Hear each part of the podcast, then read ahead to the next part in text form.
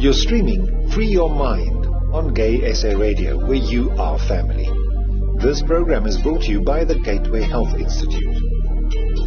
Baird is primarily a drama and art teacher who has been working in the industry for almost 30 years. We spoke to her about her view on LGBTQ plus issues in South African schools. Annemarie, please tell us a little bit about your experience with LGBTQ plus issues in schools. Okay, first of all, I have never seen an LO syllabus, life orientation, life skills syllabus, that has a chapter dealing with this issue at all. Okay? As a drama teacher, I'm in a fortunate position that when children come to my class, the dynamics are very different. It's less formal. It becomes quite personal. And round about grade six, middle grade six, grade seven, the issue about gayness really is prevalent in class. Apart from everything else that they're inundated with, especially in this country. The violence, the drugs. I have to tell a grade four class, please, when we do an improvisation, could we not add anything about our president or any politician? No drugs, no violence, please. And then they say to me, but what else is there? Okay, so there's my challenge. Just normally with children in a class, in this country, in this situation. Let alone the LGBTQ plus. Last night and this morning it's trending, it's all over the internet. Minister of Education allegedly slapping photos, slapping a woman because she allegedly called him gay. This guy's essentially my boss. He hit her because he will not be insulted like that. Okay, so where do I go as a teacher? What do I do as a teacher? Also, as a parent who has had children in school and has been a teacher for a long time, I'm sort of sitting in the middle and looking at them both. I cannot expect the school to give my child what I am not prepared to give. My child needs to be made strong and have information from me as a parent. I have to lead that. I cannot expect the school and can't wait for the school to do it for me.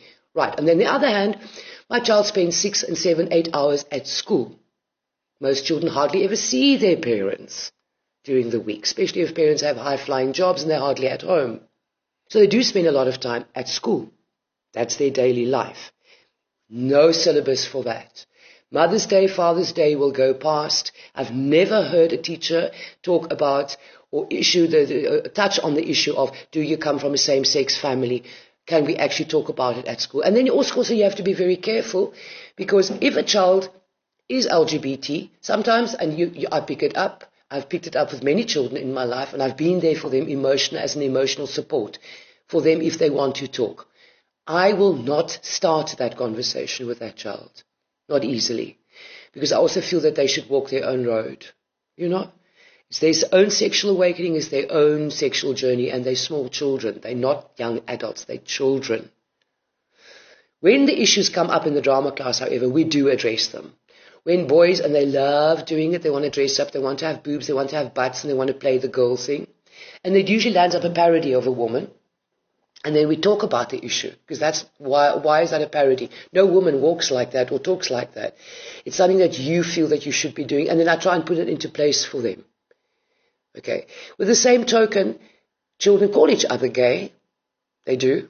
Especially around about grade six and seven. It doesn't stop. Also, they will pick on the person that's fat. There's big children in the class. The short guy, the short guy is always going to get it. Okay? We had one child with albinism at our school. He got it. Right? So people out of their very nature, anything that's slightly different, we get threatened and we pick at it. I'm in a fortunate place that we have a school psychologist with an incredible heart. And she's a wonderful person to go to. So if there's an issue, I can take it to the school psychologist, which is great. What do places do that don't have that? What does a child do that comes from a home where there's a huge amount of homophobia or racism and all? Where do they go with that? They internalize it like they do everything else. They get bullied. At school, we have huge issues with bully. Children bully. I feel that there's a huge emphasis on the bully, and I like to emphasize the fact that why are you in victim mode? And how do we get out of victim mode? Because the bully essentially is a victim. That's why he turned into a bully, or she. Okay? But the openness about things, it's not there because people operate out of their own prejudice. So if your heart is not open for that, you're not going to pick it up and you're not going to look after the child. I've got a couple of children at the moment, two or three that I'm keeping my eye on and I'm watching their backs because I know it's going to come. I'm waiting for grade six and seven to come. It's going to come. One little boy is an outrageous little queen. He's gorgeous. And myself and another teacher who's also an LGBTQ plus teacher. We've got our eye on him. We're waiting and we're watching and we're protecting as much as we can. I don't know what he goes home to. I don't know how his parents would feel about it. All I know is that we're sitting in a country where children are inundated with a huge amount of stuff that they've got to work through. Not everybody has a school psychologist. My heart breaks for them. And thank God for those teachers that do pick things up and their children have an ear to go to. But no, if we are still sitting here having fights over whether a black child should be wearing braids at school, and that becomes a huge racist issue, where do we come in with LGBTQ plus issues? We're not ready for that yet. The grown-ups are too busy fighting. The children are suffering because we're missing the point. And that's one of the vital skills that I try to teach children in my drama class because I teach it as a life skill. Is that you will work in a group of people that you don't like because guess what? That is life. You are not going to love and like everybody that you work with or agree with them. But we can. If we don't miss the point and we focus on what the task is at hand, you might find that the person's not so bad after all you stop with your prejudice and you stop with your nonsense. Have you seen any teachers contributing to homophobia in schools? Yes, I have. Not going to name names, but um, yes, and it usually comes a bit from the sport people. No? I'm sorry. the sport guys, the sport jocks, sometimes they do, you know. When a boy does ballet, it becomes, oh, the ballet boy, you know. Um, little things here and there, or a little um, the boy's name might just be changed into a little bit more feminine because, you know, he's doing this, or those little underhand comments, you know, the, the wussy, wimpy, you're a wuss, you're a wimp, you're not good at sport. God forbid you're not good at sport. Depends on what school you are, but mostly sport reigns. And God help you if you're that child that's not good at sport. If you're not the rugby boy or the soccer boy, there must be something wrong with you. How do religious schools handle LGBTQ plus issues? Hmm, interesting one that. Very interesting one. My one school that I was at for a long, long time, religious school, I've had quite a couple of LGBTQ plus people come out of that school. And that is the one place where I thought, especially the one boy that came out, came out in high school and had that freedom to do that. In that particular school, there was a lot of tolerance and respect because some of the teachers involved at that school were also LGBTQ plus. So they would have and understanding. I can't talk for other religious schools. I really, really can't. But I do know that um, if we're talking about Christianity, you are going to get the Old Testament thrown at you. We're going to get Leviticus thrown at you at some point because this is what the Bible says about that issue. And that's going to come through very, very strongly, for sure. And it's not being put into place and into perspective at all. No. What should LGBTQ plus parents look out for when finding a school for their child? I would insist, as a parent, I would definitely insist to know. I want to talk about it clearly and openly. I would confront the principal with it, whether it makes her or him uncomfortable or not. I don't care. Um, I want to know. I want to talk to the other teachers about it, and I certainly would want to know who is teaching my child LO life skills. Where's the chapter on that, and how are you going to do it, and what exactly qualifies you to talk about this issue? And I want to know the, that it's going to do, be discussed. If it is discussed, how is it discussed at school?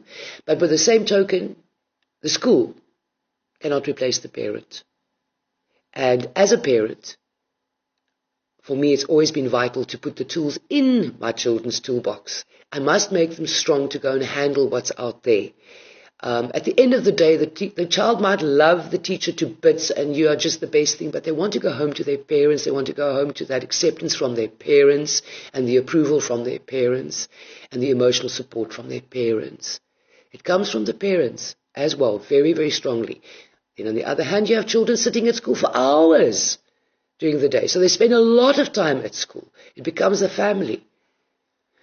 But you need to work together with the school. You can't fight against. You've got to work together. You've got to be in the same corner, and you've got to make it clear to those uh, uh teachers when you meet them.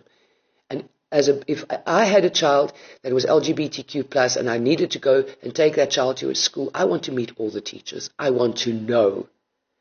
With the same token, as I said before, Children get bullied just because you look a little bit different, just because you're wearing glasses, because you're the short one, because you're not wearing glasses, because your hair is funny or not funny, or what the hell ever. Do people need an excuse for their prejudices?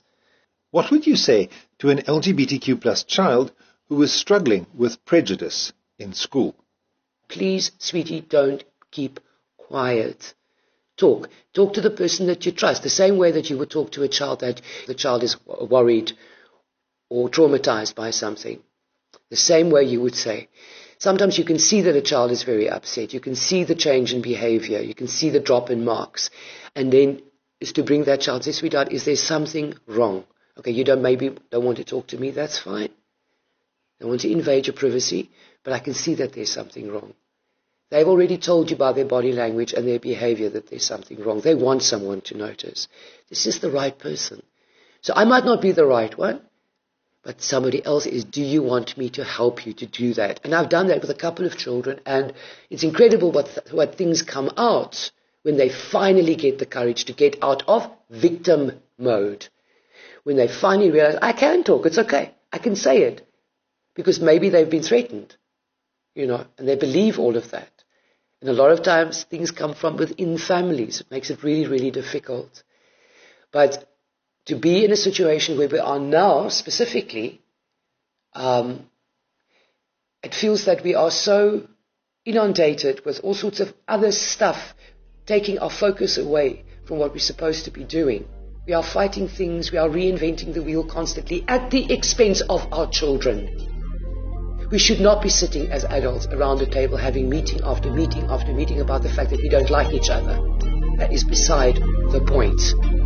What are we supposed to be doing? This is Free Your Mind on Gay SA Radio, where you are family.